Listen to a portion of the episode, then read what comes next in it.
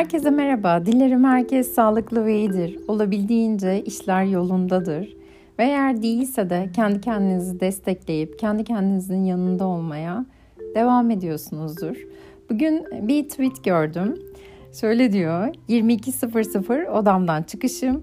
22.01 ev halkının salonda beni ağırlaması. 22.03 münakaşa.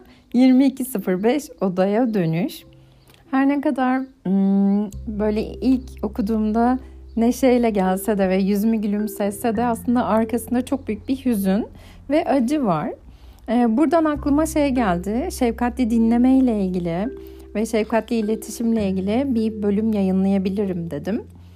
Ee, ve elimde kitap olarak Tignata'nın korku kitabını aldım size. Ee, buradan bir bölüm paylaşacağım ve hadi gelin başlayalım. Istırabımızın çoğu yanlış algılardan doğar. O acıyı ortadan kaldırmak için yanlış algımızı ortadan kaldırmalıyız. Karşımdaki şunu veya bunu yapıyormuş gibi görüyorum. Ama belki gerçek tam tersi de olabilir. Bilmediğim bazı gizli noktalar da olabilir.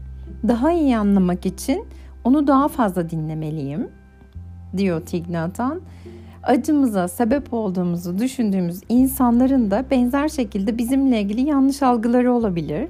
Hikayenin diğer tarafını dinlemek ve duymak için çaba gösterirsen anlayışın artarken acın azalacaktır. Böyle durumlarda yapmamız gereken ilk şey kafamızdaki resmin olduğunu düşündüğümüz şeyin tam olarak doğru olmayabileceğini içimizde kabul etmektir. Uygulamamız nefes alıp daha sakin ve daha rahat hissedene kadar yürümektir. Ve hazır olduğumuzda yapabileceğimiz ikinci şey bize zarar verdiğini düşündüğümüz insanlara acı çektiğimizi ve bu acının kendi yanlış algımızdan gelmiş olabileceğini bildiğimizi söylemektir. Karşımızdaki kişiye bir suçlamayla gitmek yerine onlardan neden bunları söylediklerini veya böyle davrandıklarını anlamamıza yardım etmelerini isteyebiliriz. Eğer başarabilirsek yapmamız gereken bir üçüncü şey daha var. Bu çok daha zor. Hatta belki yapmamız gerekenlerin en zoru. Karşımızdaki insanın cevabını onu gerçekten anlayıp kendi algımızı düzeltmek için dikkate, dikkatle dinlememiz bu şekilde kendi yanlış anlamamızın kurbanı olduğumuzu öğrenebiliriz. Muhtemelen karşımızdaki de kendi yanlış algılarının kurbanı olmuştur. Gerçekten dinlemek ve sevgiyle konuşmak çok güçlü uygulamalardır. Onlarla birlikte iyi iletişimi yaratıp gerçekte ne olduğunu anlayabiliriz. Gerçeği öğrenme arzumuzda samimiysek şefkatli konuşmayı, ve gerçekten dinlemeyi biliyorsak diğerlerinin hislerini ve algılarını duyma ihtimalimiz çok daha fazla olur. Bu süreçte onların da yanlış algıları olduğunu keşfedebiliriz. Onları bütünüyle dinledikten sonra yanlış algılarını düzelterek onlara yardım etme fırsatımız da olabilir. Eğer bize acı veren durumlarla bu şekilde yaklaşırsak korkularımızı ve öfkemizi daha derin ve daha dürüst ilişkiler için bir fırsat olarak kullanabiliriz diyor Tignatan. Ee, ve burada aslında kendi algılarımla dünyaya baktığım, kendi tarafımdan işte Nida Balamur gözlükleriyle gördüğüm, onun gerçeklerinin, onun yarattığı dünyasının dışına çıkabilmekten bahsediyor. Ve elbette bu çok zor. İlk önce durmak çok zor. Hmm, çünkü orada eğer acı içindeysem hızlı bir şekilde savaşabiliyorum. Ya da hızlı bir şekilde işte odama gidip ağlayarak günlüğüme yazabiliyorum. Ee, ya da donup kalabiliyorum. Ee, burada durmak hmm, aktif bir kabul de gerektiriyor aslında. Olan şu an bu. Evet canım yanıyor. Ve orada işte e, farkındalıkla yürüme egzersizi öneriyor Tignatan. Farkındalıkla yürümek için de yine hani ilk başta bir savaşmaktan, e, o şiddet e, tohumlarımı yeşertmekten yine şefkatle bir e, durmaya ihtiyacım var. Ve ikincisi karşı tarafa bunu dürüstlükle ve samimiyetle ve açıklıkla söylemek aslında kendi duygularımı, kendi hissettiklerimi ve ihtiyaçlarımı belki de burada e, dile getirmek. E, benim ihtiyacım bu ve duygum bu. Peki bunu nasıl yaparız gibi karşı tarafın da görüşünü alıp onu da dinlemek. Örneğin burada e, bu en başta podcast yayınının başında bahsettiğim yerde bu işte belli ki bir gencimiz ve e, okul o, okula gidiyor. Farklı bir yaşamı var. Öğrenciler var hayatında işte diğer öğrenciler, arkadaşları, öğretmenleri. Fakat ailesiyle anlayabildiğim kadarıyla işte 3 dakika ile 5 dakika ile kısa süreli bir iletişim içerisinde.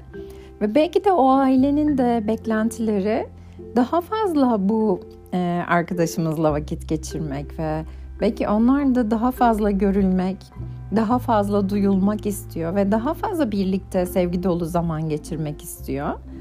Fakat bildikleri tek yöntem belki de şiddetli iletişim ve bunu belki de bu ihtiyaçlarını e, şefkatli bir dille ifade edemiyorlar ve bu çok alışığız yani toplumsal olarak örneğin bayramlarda işte aramadığınız büyük büyük teyzeniz, teyze, işte akrabalarınız Hani ilk önce sadece aradığın için teşekkür etmek ve bayramını kutladığın için sevinmek yerine geçmiş aramadığın günlerle ilgili suçlama, yargılama e, ya da e, sitem dolu sözcüklere, kelimelere, cümlelere dökebiliyorlar. Aslında burada çok nazikçe söyleyebilecek, e, çok şefkatlice söylenebilecek şeyler de var. Ee, seni özledim ve bu kadar süre sensiz geçirdiğim zaman işte beni geçen bayramdan beri aramadın değil de işte e, bir yıldır telefonla görüşmediğimiz gözlemliyorum ve burada çok seni özlediğimi hissediyorum. Bu özlem evet e, kolay bir duygu değil hani zor bir duygu beklenti içerisinde kalmak ve o görüşeceğimiz günü beklemek. Fakat e, burada ben de aramamışım birinci aslında soru işareti bu. Ben de arayabilirdim, harekete geçebilirdim. Ve şu an arada hadi bunun tadına varalım. Yani geçmiş aramadığı günlerin hesabını sormaktansa bu yeni dakikaları kaçırmamak iyi bir fikir olabilir. Bu örneği şunun için verdim.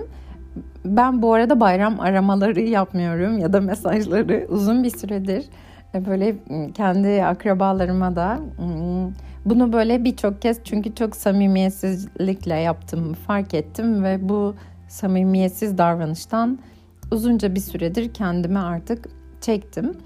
Fakat şunu e, anlatmak için söylüyorum. Karşı tarafın beklentileri de e, farklı olabilir, ihtiyaçları farklı olabilir. Yani o salondaki münakaşanın çıkma sebebi o çocuğun daha fazla yanlarında kalmalarını istemek ve kalmadığı dakikalar için işte öğrencilere, diğer arkadaşlarına ayırdığı vakit için belki de bir minik kıskançlık doğmuş olabilir orada ebeveyn tarafından.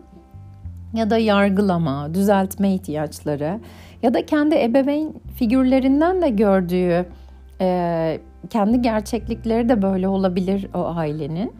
Dolayısıyla Burada tamamen aslında yanlış anlaşılmaları ortadan kaldırıp ve bu ihtiyaçları, bu duyguları açıklıkla, netlikle konuşarak hmm, aslında istediğimiz şeyin karşı tarafın da istediği şey olduğunu görebiliriz. Ve dinlemek e, epey zor bir konu. E, herhalde şu sıralar 2023'te işte dikkat süresinin bu kadar düştüğü e, ve sabretmenin, e, bu kadar insanları anlamanın e, zor olduğu günlerde şefkatle dinlemek de çok zor bir sanat haline geldi. Örneğin bu podcast'i 9 dakika 22 saniyedir dinliyorsunuz ve e, bunun için teşekkür ederim size. Siz de kendi kendinize bu sabır kapasiteniz için teşekkür edin. Ve bugün böyle bir minik pratikle bir minik ev egzersiziyle bitirelim bu podcast'ı. Sadece karşı tarafın ne söyleyeceğini ve onun duygularını, onun ihtiyaçlarını anlamaya niyet ederek dinleyelim. Orada dinlerken karşımıza çıkan bugün bu podcast'i kapattıktan sonraki ilk kişiyi kendi söyleyeceğimi düşünmeden, e, bunun doğru olup olmadığına gitmeden veya bunun e, çok güncel bir konu, demode bir konu, ne bileyim işte sıkıcı bir konu ya da çok heyecanlı bir konu olduğuna dair bu konuyu yargılamadan onu olduğu haliyle ee, sadece can kulağıyla dinlemeyi bir deneyelim bakalım nasıl sonuçlar alacağız.